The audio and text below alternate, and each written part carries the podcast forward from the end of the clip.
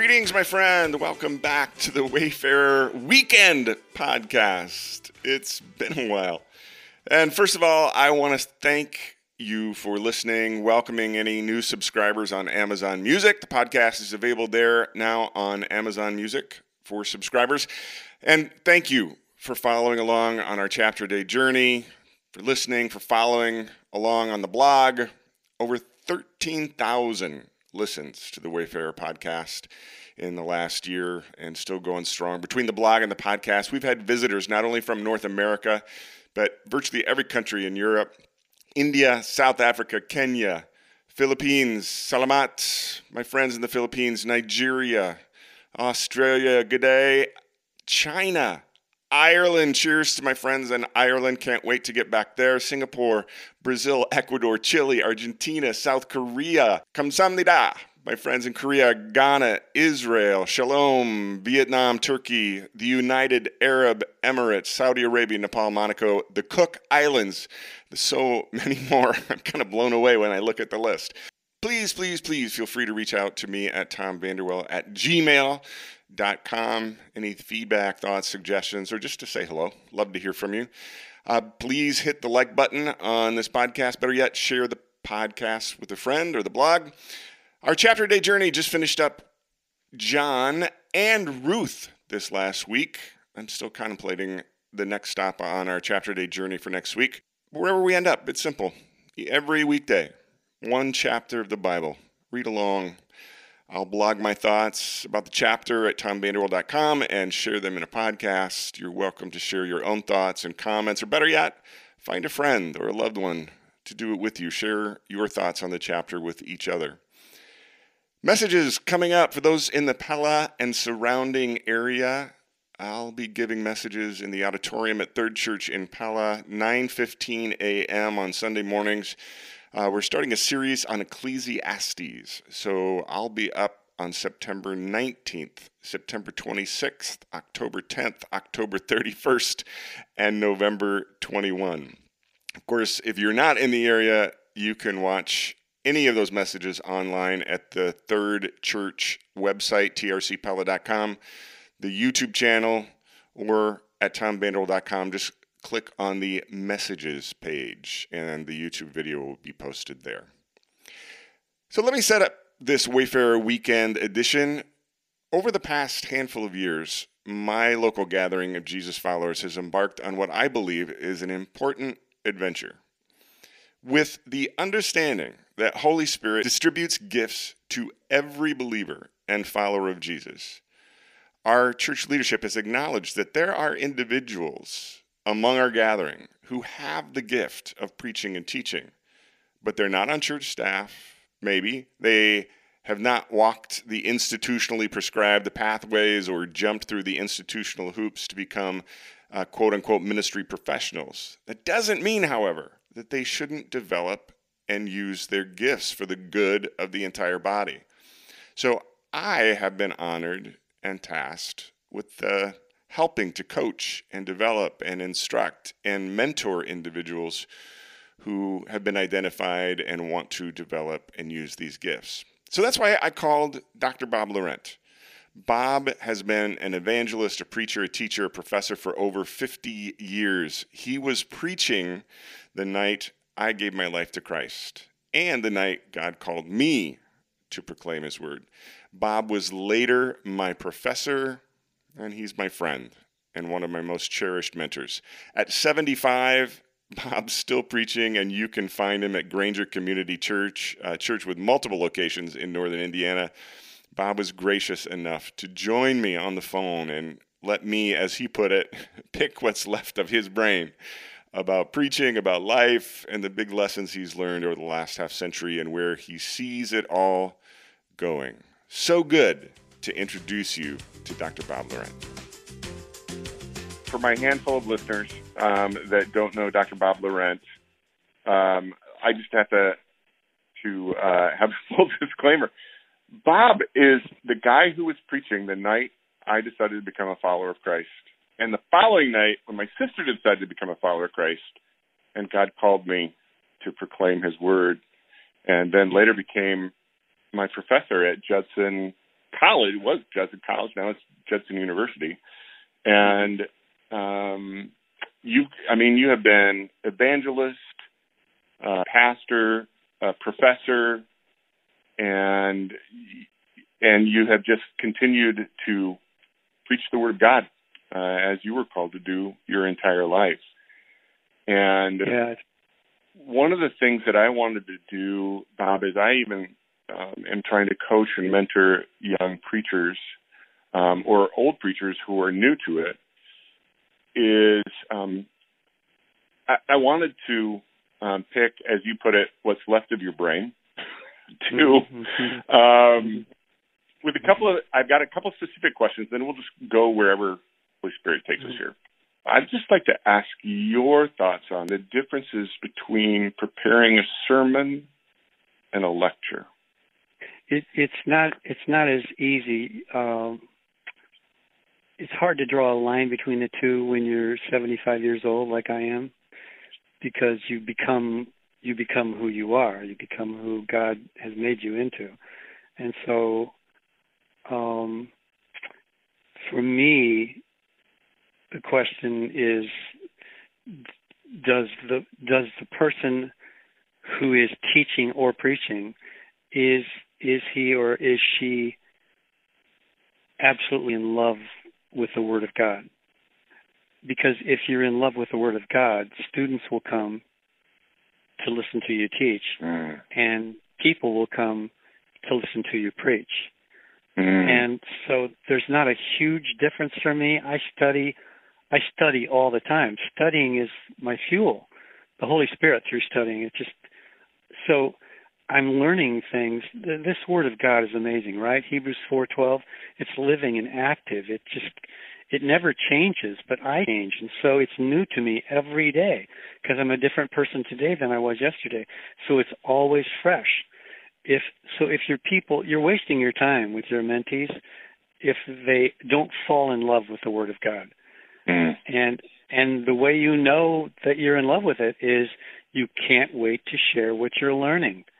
And whether you're teaching that, and the reason I went to the university uh, um, arena, to the college arena, the reason I went there was I had had so many liberal professors in grad school, and liberal liberal's a wonderful word, but I don't mean it in a positive way. Uh, right now I mean it in a in a kind of negative way, mm-hmm. where so many of my professors were not orthodox. They um, they had somehow rationalized the supernatural uh, out of the Bible, so they had an anti-supernatural bias. Um, I just had I just had too many professors that didn't believe in the inerrancy of Scripture, the infallibility of Scripture. And so I knew where I had to wind up. I was always told by my wife and friends, don't ever become a pastor of a church because they'll kick you out. You're too radical. You you know, you you'll you'll hurt people's feelings.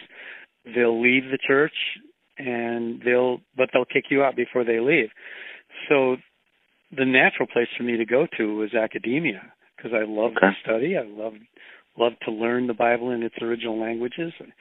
I just love it. And and so I went to academia to be so that so that Judson College University would I would know that they would have at least one on fire, passionate conservative who believed in the Bible from morning until night, yep. and not somebody who was taught.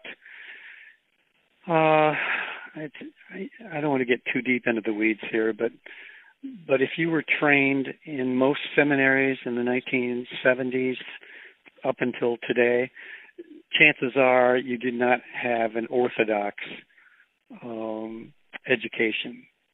You just about would have to go to Moody Bible Institute to get a, an MDiv, or there are a few others. Dallas had some good things going. Trinity had some good things going, but mostly um, yeah, and the excuse was always that uh, science is now uh, the arbiter, and so we're going to study the Bible scientifically.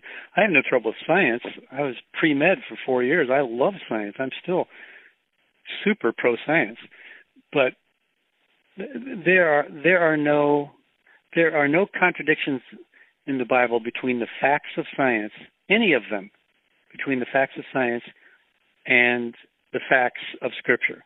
There are no contradictions. The contradictions are between some theories of science and some misinterpretations of Scripture. Um, I don't know if that makes any sense or not. But you asked why I went. Uh, what's the difference between preaching and teaching? For me now, there is almost no difference. I teach. I teach every weekend that I preach at our church. We've got some several thousand people uh, who who attend, and more than that, who are online every weekend. And they come because they don't come to hear me teach or to hear me preach. They come to hear truth with passion. People have said the same thing about me now for 50 years. You're different from most preachers. And I, I would say to them, well, what do you think that means? And they would say, because you're real. They always say you're real and you're and you're passionate. Well, that shouldn't make me different from any preacher, Tom. I shouldn't, or that shouldn't make me different from any teacher. And there are a lot of us out there.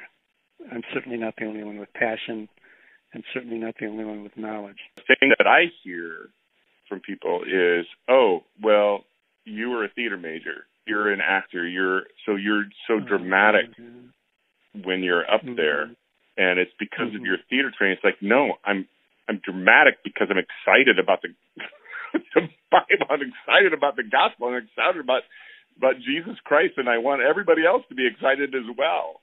Um, yeah, exactly. Yeah, that's right. exactly the right way to say it. A couple of thoughts for you. Can I? Can I? Uh, all right. Well, you're you're yeah. Uh, go ahead. Recording. Jump in. Okay. Remind me. Uh, remind me to talk to you about the uh, New Testament word for clergy. Okay. Okay. Okay. Let's not forget that it's perfect for the folks you're mentoring. And um, three weeks ago, three and a half weeks ago or so, um, a fellow came to our church to kick off a series that several of us pastors were wound up preaching in uh, in this series on um, uh, asking for a friend. The name of the series was asking for a friend, okay. and just dealing with tough topics that that that people in the real world have about the Bible and about God and life. Just, yeah. just hard questions like like the classic uh how could there be a good God if there's so much suffering, okay? So 3 or 4 weeks ago this guy came to kick it off and we've become he's become kind of a friend of our churches. He's a pretty well known country singer in Nashville. He's well known. His name is Granger Smith. So look him up sometime and and your mentees could probably just learn so much from listening to his first sermon. This was the first sermon he uh, has ever preached, and it was amazing. What happened to him was, uh, in the midst of all his fame, um, his tiny son drowned in the family swimming pool. Oh. And and it just sent him and his wife and the family into into a deep valley. Yep. And so for a long, long time he was trying to come out of it and he would get all the Bible apps he could on his phone and sermon apps and all kinds of things he was he was trying and finally he said, I made a decision that changed my life. He said I turned to the Bible. Just the Bible. Not what other people think about the Bible, just me digging into my Bible. And he said it has absolutely revolutionized him, his family, and that was his first sermon. So that's wow. kind of perfect for your people, isn't it? Absolutely, it is. Yes. Yeah. So here's this lay layperson who thought only preachers could preach, and and that takes me to this uh, this wonderful thought from First Peter. Okay, yep. in First Peter, I believe it's First Peter chapter five. Simon Peter, through the Holy Spirit, Holy Spirit through Simon Peter is is teaching, he's writing to the elders among you. To the elders among you, in other words, to the pastors among you. Yeah. I appeal to you, he says, I appeal to you as a fellow elder, as a fellow leader, a fellow pastor in the church. And he talks he talks about uh, uh, pastor your church, pastor your flock, Flock. uh, Yep. not because you have to, but because you're willing to, not because it's a job. It, it's really got your heart, and you're and you want to do it. And then he makes this remarkable statement. He says, and when he says pastor your flock, then there is this phrase in the Greek that is translated by one word, but it's several English words. Those under your charge. Okay. Mm, So he's talking to these pastors and he's telling them to minister to their flock, to feed their flock, is the Greek word kleros. It's one of the only times it appears in the Bible.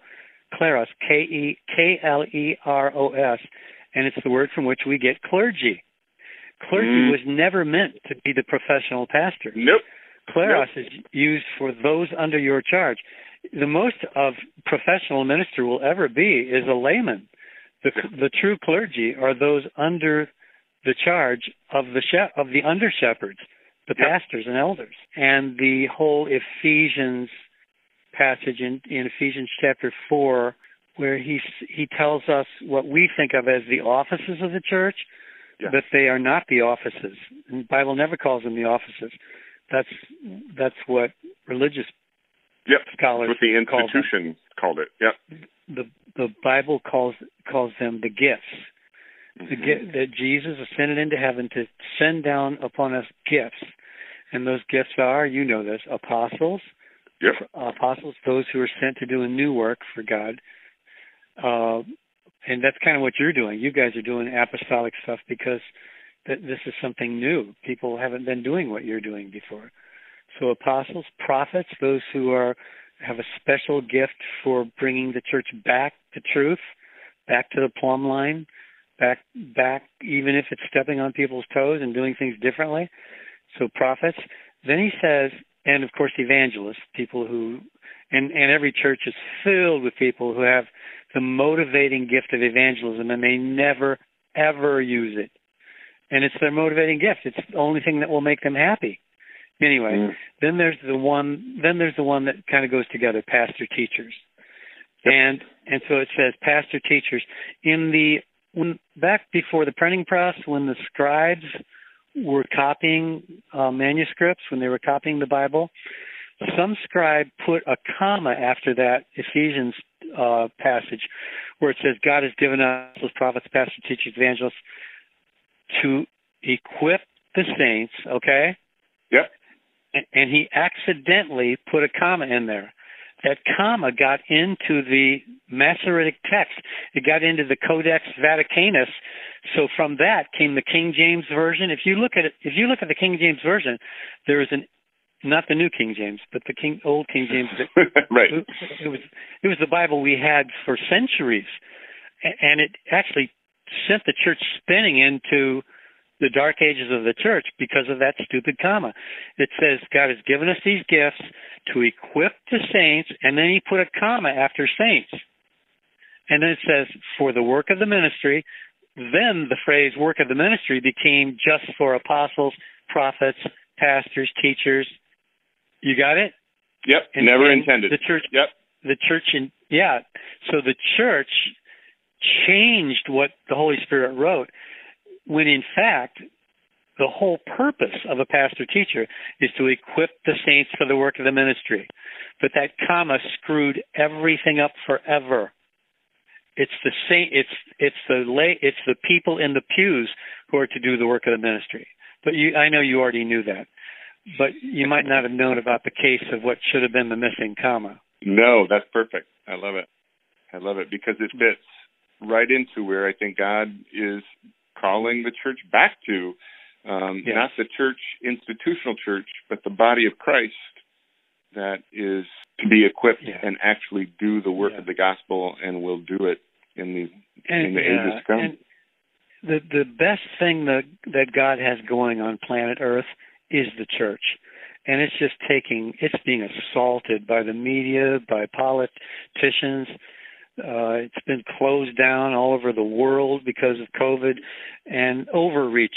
Their overreach with COVID. It's just this Satan's way of shutting us down. So the real church is going to have to come out of this. And you're right. It's not going to be the institutional church. It'll be, it'll be people just mm-hmm. people who go who do what Granger Smith did. They go back to the pristine Word of God. They have their Martin Luther experience when he read Romans and it changed his life, and from that came the Reformation. Sola Scriptura. That that's that was Luther's cry, and that's your cry. Priesthood of all believers, justification by faith, and sola scriptura, the Bible only, not sermons about the Bible and not even what Luther said about the Bible, what what the Bible says. So hmm. that's that's what's going to change the world, and it's the only hope we have because politics has just destroyed this world, and yes, will continue. I just, I just heard the definition this morning. Politics comes from the root poly, meaning many, and ticks, meaning mm-hmm. blood-sucking insects. anyway, I got to use that. That sounds like the original Hebrew and Greek to me. All right, so let me back up. You went into academia. I, I feel some of the same. I understand. They say, "Hey, don't ever pastor a church because you'll get kicked out." And there's a piece of me that really feels like um, I, I'm totally with you there as well. But I also know that whenever you get into a human system, there are inherent brokenness and dysfunction that come with those. And how how have you navigated and maintained your passion and your faith, mm-hmm. um, and have in the midst of navigating some of the dysfunctional minefields that I'm sure you mm-hmm. must have encountered?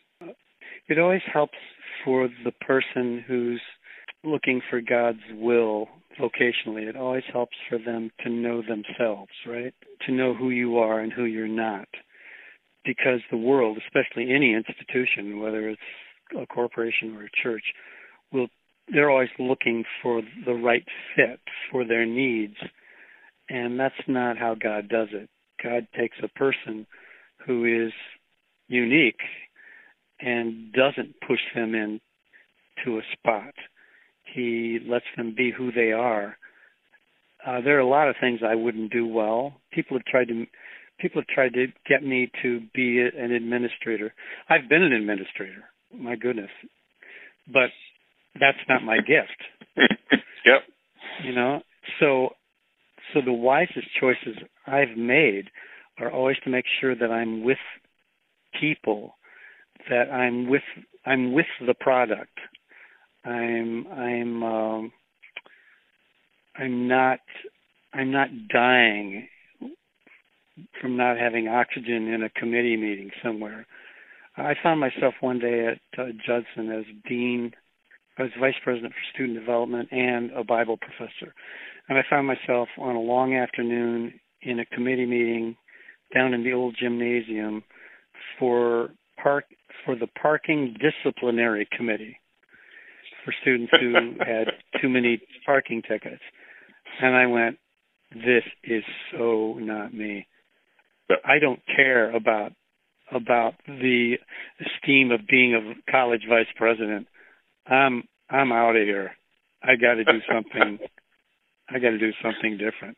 I stay away from things that I suck at. Yeah. Yeah, and and I try to make sure that the people who work under me or with me are in their wheelhouses also. Yeah. So don't make them do. Even now, at at my age, after preaching in the same church for twenty some years, and loving it. We just have this huge love affair going. They don't make me do announcements. Every other pastor has to do announcements. They know. They know that's not me. I'm not the account. I'm not the accountant. And God bless all those who are who can do that. Amen. We need them. Mm-hmm. It's just oh, not yeah, me. It's, it's their gift. Yeah, yeah, I've I've often said that, and I've seen this both on the corporate side as well as in the church. And I think having the wrong people in positions, or conversely, having the right people in the right positions where their giftedness yeah. and their abilities are maximized, is yeah. is one of the biggest mistakes that that are made in any organization. I think in the 1970s there was a book that sold millions of copies called The Peter Principle. Yeah. And the whole idea, remember that people are elevated, they're advanced to their level of incompetency. That's just that's American. That, that's that's what America does. You're advanced to the level where you're no longer useful. you're incompetent. So be who you are. Let God let God worry about your advancement. If you were to kind of step in my shoes and with your experience, what are some of the common mistakes you see young preachers making, or you know, maybe to put it a different way, just what you know, what are some of the some of the basic pieces of advice that you would give? Uh, there's an there's a unique um, because of modern times. There's a unique problem that I never had that young uh, preachers, male and female, have today. I never had to face the temptation, and that's theft, uh, plagiarism, uh, preaching things that are wonderful points and wonderful stories, but they're not their stories. So that whole mm-hmm. idea of being who you are again, God will use your story and your experience with the scriptures. Don't be telling other people's stories all the time, and never, never make their story yours. Mm. Um, the Holy Spirit just won't get behind dishonesty. So that's one thing I would tell them to be careful of. Um, you know, there there there are hundreds of thousands of sermons online now, and it's just lazy and easy. To, to this day, it takes me. Oh my goodness! If if I preach every other weekend because we have a, a pretty sizable church staff, and if if I'm into a flow of where I'm preaching every other weekend, it takes me those two weeks to write the sermon. Mm. And preachers would say, I I allow six hours for sermon prep. Well, bully for you that you've got it figured out down to the hour. But sermon prep never stops. It's your life. You oh, live amen. you live homiletically. God's going to say things. In the past five to ten years, m- much of my sermons come at three o'clock in the morning in my dreams, mm-hmm. or God speaking to my heart and waking me up. And I go, I get out of bed, I go into the closet, I sit in the chair, and I type down what He's giving me so I won't wake my wife up. And it's fresh. And the Holy Spirit is just champing at the bit to speak through you. But again, I have thousands and thousands of hours of study that you know one reason I don't want to die is I want there to be somebody in my immediate area code who's got all this Bible in them. And I wish I could take my head and cut it off and pour it into all these young pastors, but there are no shortcuts to becoming a person that God can use. It just takes so much study. And if you don't like to study, then you're not called. Yeah. It is it, it is a constant um, ever present process. And mm-hmm. I've often, I have the same question uh, given to me, and it's sort of like, how many hours do you spend preparing for a message? And it's like, I can't quantify it because there's not there's not a day or a moment of the day where mm-hmm. it, it's not part of the yeah. prep. Yeah, I, I'm yeah, thinking about li- it when I shower, when I shave, when I sleep, when I everything is spiritual and God is constantly speaking to me, not only in my my devoted study time, mm-hmm. but every moment uh, with my wife and my children and yeah. hanging out in the community. You're doing what I call living homiletically. I love I mean, that. You're, you're not practice. actually. Yeah, it's it's an honest kind of thing that you're doing. I don't know if if I spent time thinking about this, if I'd say it the way I'm going to say it to you. Okay. But purposely make fun of yourself. Become touchable to people. Become vulnerable in front of them.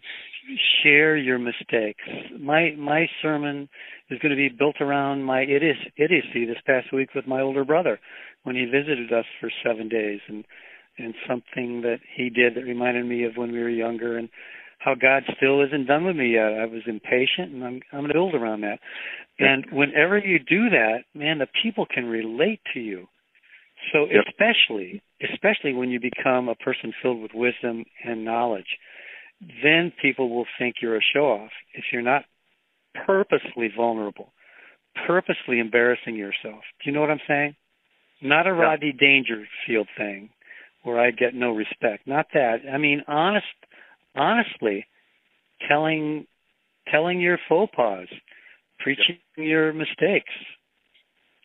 I had a, And uh, not- yeah, I had a guy on our team that um, is a is a great and and very capable um, preacher, and Mhm. it was very interesting because one of the pieces of feedback that I gave him was that his content is always solid. There's there's not a hole in the content, but there was It's missing It- touchability. there was nothing. There, there was a lack of heart. yeah, that's perfect.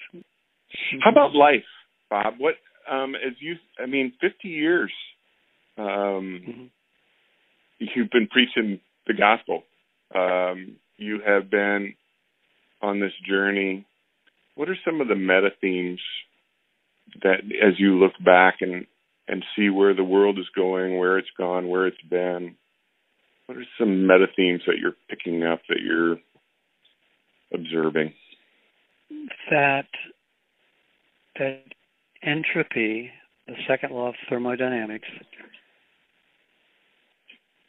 is always happening. Therefore, don't expect cultures or Christian colleges or churches to get more conservative. That's not the way they're headed. Everything everything goes in this world from order to disorder, not the other way around. So we watch keepers. We need to be diligent and we need to keep preaching the truth back to the plumb line, back to Christ. It's hard it's hard hard to keep a church orthodox. It's hard to keep them straight. Um so that's a that's a constant concern. We're we're sentinels, we pastors, we teachers. We're uh, we're guardians. We're making sure that the the Bible says that God's boundaries have been set in pleasant places. We're the ones who are supposed to make sure that they don't get moved. And the church is always trying to move them. The constant need for um, brokenness. It's the it's the great um, it's the great enigma that when Jesus said, "If you want to find your life, you have to lose it," it just goes against. It's counterintuitive. Goes against every one of your instincts, and yet it's the only way to grow as a Christian. The only way is to stay broken. Colossians three seven, I think, says, um, "So then, just as you trusted Christ as Lord, continue to walk in Him." Well, the only way you trust Him as Lord is He becomes Lord, and you become, you know, sinner saved by grace. You'll never, you'll never, you should never outgrow that.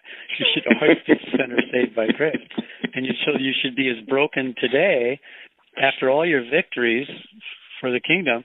You should be more broken. At the end of his life, Paul said, at the end of his life, Paul said, "Within me there is no good thing." of sinners I am chief. it's just crazy. But yeah.